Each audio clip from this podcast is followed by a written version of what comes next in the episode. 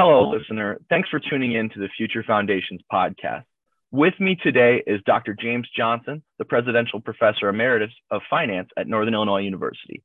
Dr. Johnson's been working in the finance industry for over 30 years and has served as not only an expert witness in leasing disputes with over 20 retentions, but has made several major publications, including his most recent, the 2020 book, Retire a Millionaire Investing $2 a Day.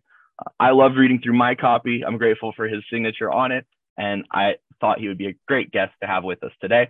And so from there, I want to pass it off to Dr. Johnson. Please tell us about the origin of Retire a Millionaire. Thank you, sir. It's a pleasure to be here. Uh, the origin of this really goes back a long way.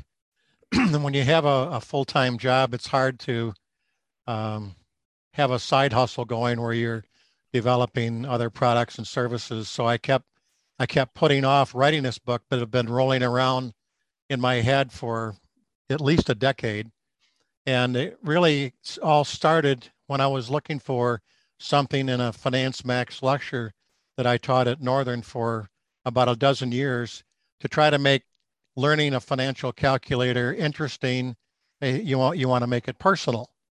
So what I came up with is an example, and I said, let's see if we can figure out how you can retire accumulating $3 million tax free uh, over your career. And so we, we talked about the rate of return that the market has produced over the last 90 years and how much you might have to put aside your goal of $3 million. So we ran the financial calculator functions. And by the time they get done figuring it all out, I said, okay, who's got an answer for me? And then now it's now it's personal because this is something they can do on their own. Mm-hmm. And so the students that did it right said, well, it looks like you'd have to put aside about $290 a month. And I said, that's it. That's all you'd have to do. And if you put it in a specific kind of investment vehicle, like a Roth IRA, when you when you have your three million dollars accumulated and you start withdrawing, you don't owe any taxes on it. You don't owe any federal taxes on it whatsoever. And if you have to, if you happen to live in a state that's going to tax your your Roth IRA, which they're entitled to, then move to another state. If you live in California, which has a, a ridiculous personal income tax rate of 11 or 13 percent, move across the border to Nevada, where there's no state income tax. or if you live in uh, uh, Illinois, which right now we don't tax pensions, uh, oddly enough. I'm I'm sure eventually they'll discover that there's another revenue opportunity to be had, but right now there's no tax on us. There's no tax in Tennessee or Florida, mm-hmm. and there are a total of about 11 or 12 states that don't tax it. So, well, as you approach getting old and say, okay, I'm going to think about retiring now, it's going to matter to you where you choose to live. Uh, if you'll scroll to the next slide, please, James. No problem. um, that that example that I used in that mass lecture turned into this book. Eventually, I had to add a, a bunch of stuff to it because uh, I wanted this to be a turnkey for somebody who's a, a forestry major or a registered nurse or a pre-med student or whatever they are. They say, this is this, I need to know this stuff, but I don't know this stuff and I didn't want to uh, bore them to death with having saying here are the 80 different things you could be doing because then people just give up. They say that's just too complicated. Right. So so I, I deliberately made this turnkey seven points. That's it. There are many many other ways to accumulate a lot of money. This is simply one of them, and I tried to make it as pain free as possible, and to motivate people to to get going I've given some, I think, pretty dramatic examples on what happens if you don't get started at an early age. So there's only seven points. And by the time you get through this, it's only 40 pages. By the time you get through it, you'll be able to start your own uh, wealth accumulation process. And the best thing to do is just keep following it until you decide you want to get off the work train and retire. I shouldn't have called it a retirement book though, because if you say t- retire to a 20 year old, they say that's not going to happen for decades and decades, and they just stop listening. I should have named it wealth accumulation Right. Because that could mean almost anything. It means how to pile up a bunch of money. so that would have been a much better title than the one that I chose, but I'm stuck with it. Well, um, a, I think it was a standout title myself. Um, oh. A lot of people in my generation, I think they they've started to think that they're not even going to be able to retire, and so they just look at the word millionaire and might even skip over thinking about retirement at all. Um, that's all I saw was millionaire investing two dollars, and I was like, "Well, that sounds interesting." I can do and that. chop the front and the back off, right? Exactly. uh, so obviously, I want to keep the the majority of the information in here proprietary for you, so that I'm not, um, you know, spoiling it for anybody at home. But I wanted to ask you some questions about individual points within it, and so I'm going to jump right into point number two, if you're willing if you've got your own plan to get there, we can go through that stuff first, though. Just let me know. Okay, fire away. All right. So, uh, the second key that you put in here is choosing a tax accountant and an investment firm now. And I think that it's good because a lot of people, when they're my age, you know, and they're just starting to make any money, they aren't thinking about their long term plan. They're thinking about, okay, yes, pay off loans, but then now raise my, you know, standard of living a little bit and right. live up a little. So I guess right. I wanted to ask you about some of the pros and cons for why someone would hire an accountant or hire a tax, you know, uh, planner for them early on in their career. What makes it so important, and how can you uh, tell if the person you're going to go and choose to work for you is going to do the job well, especially if you've never worked with a tax planner or an accountant before? Good question. Uh, you don't need very much time from a tax accountant. But again, as part of the turnkey uh, objective of this book, uh, I give you the, the contact information for a tax accountant. He's an NIU accounting grad. Mm-hmm. He's licensed to do tax preparation. He's been doing it for a long, long time. I had his daughter as a student at Northern, and she's joined the firm. And so she's available as well. And I talked to him and I said, I'll be happy to reference you in my book. What what would you charge for uh, counseling somebody about whether they should be investing in their in an IRA or a 401k or something? He mm-hmm. said, oftentimes uh, we don't charge anything because it's the getting started is a very very simple process. Down the road, they might charge maybe I don't know 50, 100 bucks, something like that, but it'd be very very nominal. And again, mm-hmm. this is just one more obstacle that you can knock down right away saying, I'm going to call Ed Harrison. Here's his number. He's in Aurora, Illinois. And uh, he doesn't do a lot of personal meetings right now because of the pandemic, but you can sure. talk, you can talk to him or his daughter, who are both uh, qualified accountants and say, what, what should I be doing? What's my maximum contribution, et cetera, et cetera. And so you just want to touch base with him. He's been doing my taxes for about five years mm. as well as I get guidance from him from time to time. And he's very good at it. Uh, so I highly recommend that you you you check this box off. You say, okay, when I when I need my taxes done, I'm going to go to Ed Harrison, and in return for that, he might very well give you some quote free time unquote because he's mm-hmm. doing your taxes anyway. And to do my taxes, which isn't terribly complicated, I think I, I think I charged 250 or 300 bucks a year so it's not a big deal. There's right. no there's no reason not to engage him or somebody else. If you if you already have a friend of the family who's a tax accountant, or maybe mom and dad have an accountant that they use, by all means use that. I'm just trying not to. I'm trying to take this away from you as a potential excuse not to get started. no, I love that. Um, I think it's pretty interesting. I know from my most recent research, only like 33% of Americans file their own tax return. And the main reason, as far as I'm aware, is literally just the hassle. And so if you can find an inexpensive or relatively inexpensive way to outsource that hassle, I think it does have some some real upside potential. I guess Absolutely. in order to make that worth the time for outsourcing, how much would you say somebody has to be making or earning it on average per year before that that becomes worthwhile? If if you're still working minimum wage, is it still worth doing? I guess would be the the easier way to ask that question. Uh, if you're making minimum wage, you might not be in a position to uh, uh, put aside much of anything. Um, but it depends on which minimum wage we're talking about. McDonald's is now up to twenty-one dollars an hour, right? And that would be an example of a minimum wage uh, person who would probably want to start investing.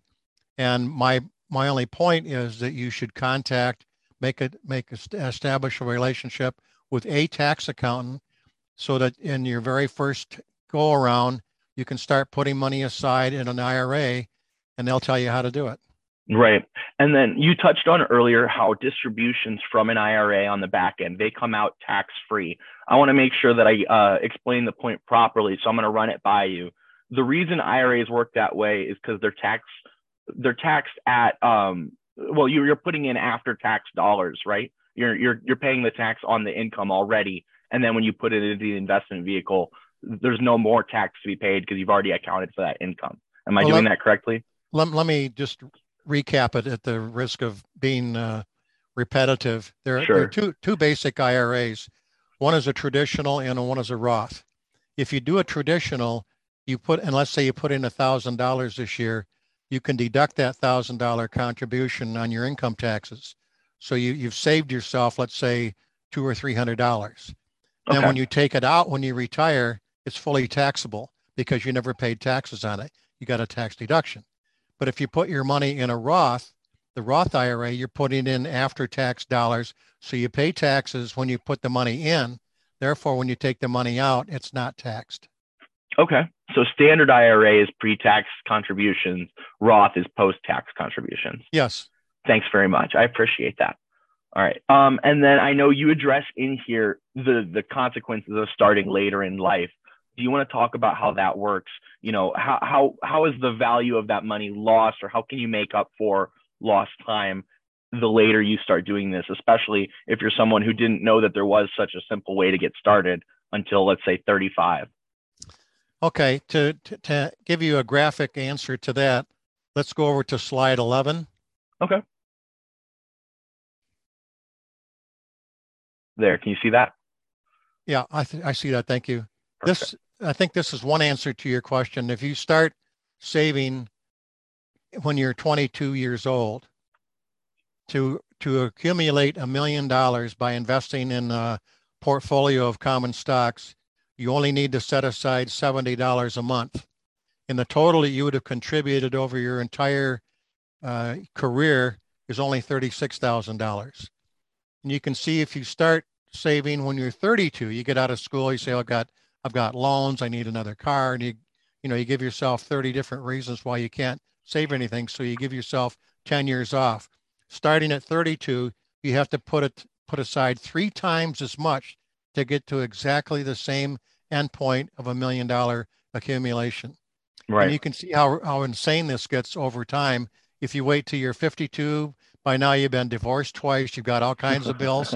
so you had to wait 30 years. Now monthly, instead of $70 a month, you have to put aside $2,700 a month to get to the million dollar accumulation. And the total amount that you put in personally would be over $400,000.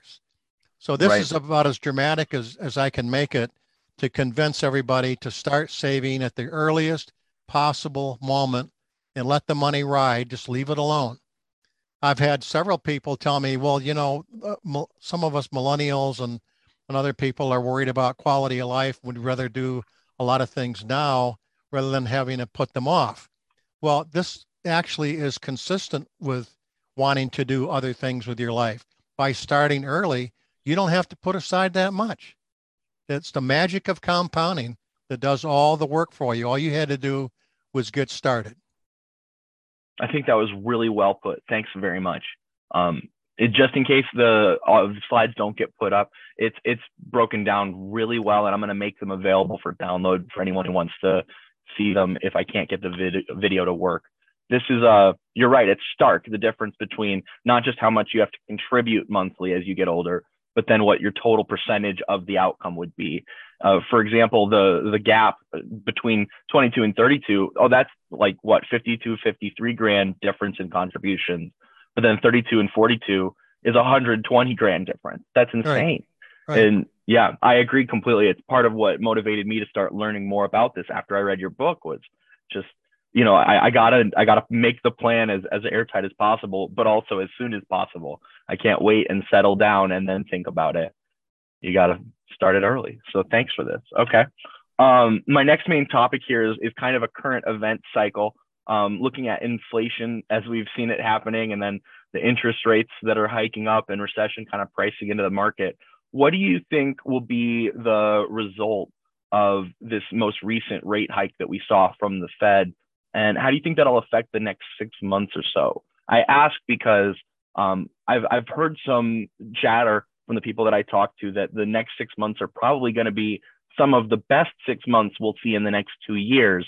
But that was before some of the most recent uh, news came into effect. And so I wanted to hear maybe your perspective on that.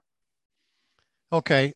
Uh, let me let me make a side comment first that you know accumulating wealth and and doing it efficiently is is boring. It's very very boring because I'm a great believer in what we call buy and hold strategies. Mm-hmm. Instead of churning your account or hopping from from a hot stock to a hot stock, which is a great way to lose a lot of money. My opinion and what everything I've got in this book is based upon is you putting your money in a well diversified portfolio of common stocks and leaving it alone and just completely leaving it alone. So to look at short term windows um, is not really something that I spend much time on. Okay. Nor, nor do people like Warren Buffett spend much time on it because he, he's he's a value investor, mm-hmm. meaning mm-hmm. in his very folksy way of talking, I'm looking for a stock that's worth a hundred that's selling for ten. I and, and and then I get in, I jump in up to my eyeballs and stay there. So he he's a he's a long termer. Um, they might they might hold a stock for 20 years, 30 years in some cases. Just depends. So worrying about what's going on short term is not really a, a healthy uh, thing to be doing. You should be just viewing how much am I going to put in every year, be consistent, and let it mm-hmm. ride. And that goes right back to your two dollars a day. Um, I I use this similar system, and I've been doing it now for about a year of dollar cost averaging, where I, I assume that you know on average over the lifetime it's going to cost about the same whether it goes up or down but then I try to keep an eye out for if some of my quote favorite stocks, I have a couple tech, a couple indexes that I'll buy into when they go on sale is kind of how I do it. So, you know, right now when people are are feeling rocky about things and it's a little bit more volatile, I, am looking for, oh, I might throw an extra $30 in while it hits a 52 week low, you know, but I'm not going to cancel my automatic $1.50 or $3.50 or $2 investment that I'm making every day. I would just buy a little extra when it's cheaper. What do you think about that? Just curious. I think that's a, I think that's a wise way to go. Uh, okay. If, but you know, if you want to just have fun with the market, put something outside of an IRA so that you can trade individual stocks and maybe you get burned or maybe you make a bunch of money, but it, but it's it's all money that you are willing to lose. Mm. But in your retirement program, in your wealth accumulation, you want to have a consistent amount every month or every quarter or every year. And, and again, just let it ride. But yep. to have fun, you put you put speculative money aside and then do with that whatever you want to because that's a lot more interesting than it is to go through the boring process of wealth accumulation where you just buy and hold. Exactly. Two different worlds. Yeah. One one thing to point out, um, a lot of people think, I, I can't invest in the stock market. It's just way too risky. Well, what do you mean by risky? because if you go back to 1928, we've had 17 down market cycles over the last 90 some years. In every single case, the market came back and you recovered all the money you lost. The worst one being 1929, mm-hmm. and you lost, even if you held the market index, you lost two thirds of your money but within four years, you got it all back. And if you think about it, if that wasn't always true, if you couldn't always buy the market and hold the market and recover from any downslide, there'd be no stock market. People would say, I don't want to lose everything. Right. The, the way you can lose everything is to buy one company and watch it blow up. That's not wrong. That's not wrong at all. Uh, I think that you make the great point that everybody wants to, you know, look at the first half of that equation and then they forget about what happens after the crash. They forget right. about the recovery entirely. Right. Um, yeah. And then I, I think I already know the answer to this one based on what you've already said, but I was going to kind of ask you do you think cycles in the market or do you think trends overall dictate performance or rationale? But it sounds to me like you're more of a, a long term trend person. Yes. If you look if you look at a chart of the stock market, it looks like uh, the the track marks of a drunk who's staggering along. But the more the more you open that window to a longer and longer time frame, you realize that this drunk has a purpose. And the drunk's purpose is to, on average, over time, stagger up this hill in an 11 percent return per year. So there are going to be ups and downs from that. And it's not certainly not a straight line, but on average, over time, the market has returned 11.5% over long periods of time. And I mm. took 1928 to 2019 and cut it into two pieces and looked at the return in the first 45 years in the second 45 years, and they were within three percentage points of each other 10% versus 13%. So, all over long periods of time, the market will take care of you very nicely. And to finally backfill and answer your question about inflation, inflation over the last 90 years has been about 3%. The return on the market over the last 90 years has been at 11.5%. So you can make a great case for saying common stocks have been a terrific hedge against inflation coming out three points, eight, I'm sorry, eight points ahead. Yeah, absolutely. That's uh that's simple math at that point once you compare them. All right. So do you think, Dr. Johnson, that the younger generation then can really benefit from this high inflation if we know the market is going to outperform it on average? Would it be worthwhile to you know use this in a way almost to invest against their debt um, and let the inflation eat away at their debt while their investment grows? Or would it be better for them to focus on fighting the rising interest rates and ignore long-term planning for the sake of paying down debt sooner? Well let's say for a moment you have two choices. You graduate from college and you have uh, student loans that are costing you 6%, or you can put more money in an IRA and make double that. Um, I think the best thing to do is say, all right, I don't like having student loans. On the other hand, making 11% is a heck of a lot better than making than saving six. So that's a good trade. Now, is that 11% typically simple interest or is it going to be compounding like the, the loan would be? Well, the if you go to uh, there's a guy named Damodaran who's a finance genius at New York University. He has a uh, a bunch of information on rates of return on the market uh, over long periods of time, and the the average. Of course, sometimes you end up losing money. Sometimes you make more, but the average rate of return over the last 90 years has been 11.5%. So that's not really uh, um, interest bearing. That's just what the yield has been if you put your money in common stocks and leave it there. Okay. I think that does answer my question. All right.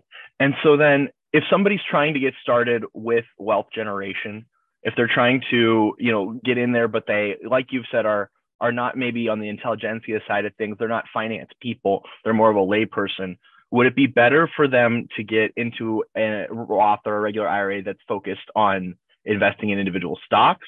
Or would it be better for them to be investing towards maybe an index fund or ETF, that kind of thing? Which do you think is a better tool for my generation? I think for your generation, you're much better off, far better off to invest in a common stock fund, either ETF, exchange traded funds, or else a mutual fund and if you say, well, I, I don't have any idea how to go about doing that, then in the book, I give you the contact information for Vanguard, mm-hmm. which is one of my favorites because they have extremely low expense ratios because they don't try to beat the market. And with all those millions that they save not trying to beat the market, they pass it on to you in the form of a very, very modest expense charge at the end of each year. So you call the number at Vanguard, they will help you get set up. They'll make sure you get whatever forms you need to get started. And bang, that's all you have to do about picking an investment firm. If you pick Fidelity or somebody else or Vanguard, and then in a couple of years you say, I, I think I'd rather put my money in another fund, no problem. They'll send you a conversion kit and you just roll it someplace else. So the important point is don't panic about which investment firm you pick. Just get started. And mm. if you hmm. end up finding somebody you think is better, then by all means move your money to the other one. Very cool. You're, you're not right. making a 40 year decision.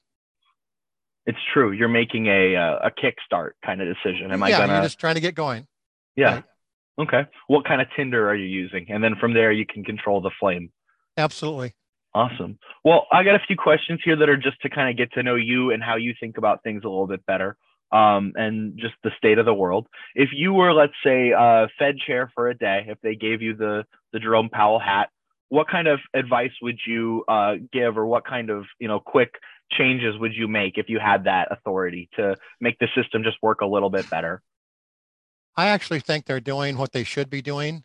I think the number one concern right now is the rate of inflation. Mm. And it's be, it's being very stubborn. It's coming down very slowly. It it peaked at 9.1 and then we were at 8.7 and then 8.3 mm-hmm. or 8.4 something like that. And remember the long run rate of return or the long run inflation rate is only 3% over the last 90 years. Mm-hmm. So 8% is a big deal. We're running about 3 times what's normal. Yeah. And so it, it, once you once you break the back of inflation, you get it to slow down to a, a, sustainable and acceptable level. And they've also picked a rate of something the, either two or three percent. I think they're making the right moves to do that. As you notch up interest rates, that has the effect of cooling down the economy. Things mm-hmm. start to slow down. People buy a little bit less house. Maybe they put off certain purchases, and the net effect is to grind down the rate of inflation. I, I'm not really worried about uh, inflation being a long term problem in the last 90 years, the rate of inflation has never been over 9% for more than four years running. And it t- tends to fall off because the Fed is able to get things to slow down to the point that it basically takes care of itself. Right. What do you think about the? I know they've taken some steps for active demand destruction aside from just interest rate hikes. Do you think that those are um, riskier than the interest rate hiking is, or do you think that it's still the same level of uh, influence on the market? I've not heard that phrase before. What does that mean, James? Demand destruction. It's kind of when the government starts buying up securities for the sake of taking them off the market. And like they'll buy up subprime uh, debt for the sake of taking it out of the hands of uh, public institutions or private institutions, sorry.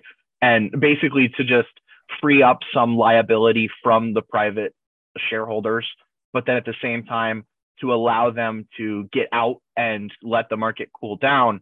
But then when you get into things like agriculture, demand destruction becomes like when the government will buy up crops and then literally destroy them so that people can't buy them, which drives prices up but drives demand down. I'm a I'm a big fan of sticking to monetary policy and not mm-hmm. these other cute things. Uh, I don't think the, our government is really very good at det- determining uh, buy and sell prices for commodities and other mm. other crops and so on. I, interest rates are something that pretty much everybody understands, and they know that the higher the rate gets, uh, the less likely you are to buy a house, or the more likely you are to buy less house and do other things that will automatically help bring down the rate of inflation. Sure. I was just curious. And then um, uh, this one's again another kind of general one about your life and your career. Over the years that you've been doing this and teaching this and learning more about it as kind of a matter of course, what would you say is the most surprising thing that stuck out to you or the most like kind of eureka or black swan moment out there that you've experienced in all your years? In all my years, I would say the the thing that uh, always amazes me is that is that buy and hold a diversified portfolio of common stocks is the best winning strategy I can think of. And you know, I when I was 25, I used to think I was smarter than everybody else, and I'm going to buy individual companies. And mm-hmm. after I did that a few times and and had my investments blow up on me, I realized how goofy that was. You know, everybody who put their their money in something like Enron lost everything. Mm-hmm. Uh, the employees at Enron had to have their 401k in Enron stock. They lost everything um, buying individual stocks is a very, very dangerous thing to do because any one company can go under at any time and you can lose all of your money. But if right. you're in a well diversified portfolio of common stocks, that will never happen. It, it'll it'll it's volatile, but it's not risky. Risky means you you could lose money. The only way sure. you can lose money in the stock market is to panic when the market declines and sell off. There you've there you've locked in a loss. Right. Congratu- congratulations. You you didn't need to do that. Every every you know the every time the market has gone into a slide, the 17 times in history, every time the market has come back 100% and it happens usually in less than four years. And the median time to recover your money after the market slides 9% on average, you only takes you about 1.1 years to get right back where you started. Mm-hmm. So that I, I would not call that risky. Volatile, you bet, but not risky. Yeah. Uh, speaking of kind of the demand for for risk or the appetite for risk out there, um, with these next six months, you know, looking a little bit more gaunt to some people and looking like they might be the best of the next two years to other people. Um, would you say that risk appetite is uh, going to be a big factor in getting started for people? Like if there, if we have three times inflation rate average, right? If we have demand falling in most of the markets, and then we've got people unable to buy more, are they going to be interested in getting more interest for the things they do buy? Or do you think people are going to kind of retract in and not be interested in gains so much as stability? I'm just curious, projecting, th- you know. Again, I think the best thing to do is is not worry about the the short the short view, but to mm-hmm. work on the long view. And no matter mm-hmm. what's going on, just keep investing like you know dollar cost averaging as you suggested earlier. Anything where you're periodically making investments in the market and you just leave it, it'll take care of itself. Okay. Thanks very much. Well, you've said to me that LinkedIn is usually the best way to reach out to you. Um, it's just Dr. James Johnson on there, or James M. Johnson, I think. And then if other people want to contact you, would that be the best way for them to reach you as well? Uh, can you go? Let's see. Yeah, we've got a contact slide for you, I believe. I think I have my email address on the on the very first slide. Okay. James Johnson at niu.edu. Yep, you have so, it on the back slide too. Here we go. Okay. Just feel free to send me an email if you want. If you're interested in an autographed copy of the book, I'll take care of that for you.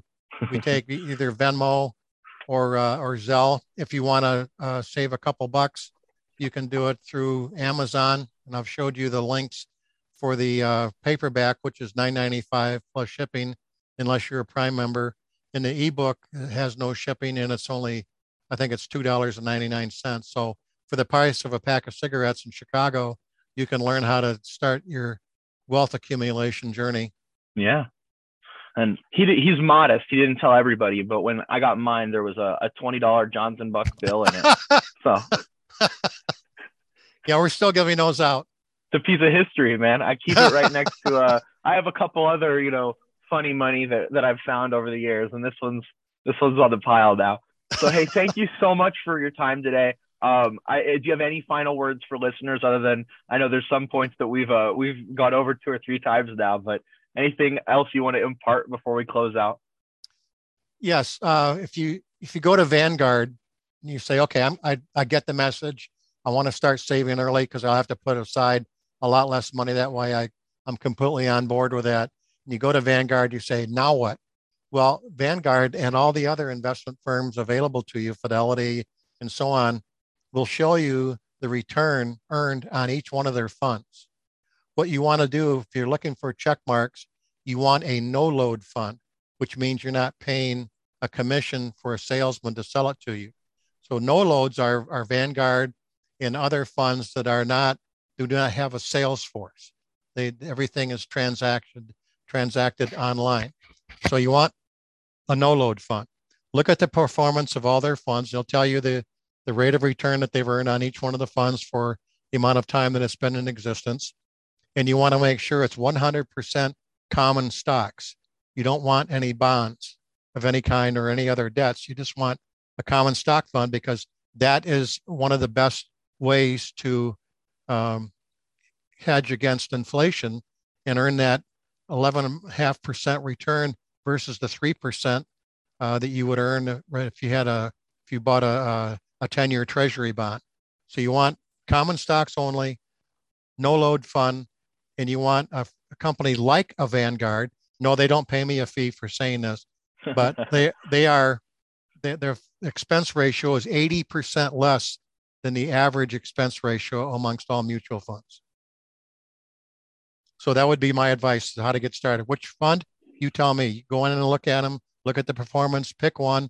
And if you decide you want to put your money in more than one fund, by all means do that. Or if you decide I want to switch funds, I've decided I want to go with this fund rather than that one, move your money. You can do it all yourself online. You don't you don't need a broker or an investment counselor or anybody else. Awesome. Thank you so much for coming on the show today. I hope you have a great afternoon. And thanks Thank for you. listening, everybody out there. Thanks, James. Yeah, absolutely. This has been uh, episode two of the Future Foundations podcast, folks. Thanks for listening in.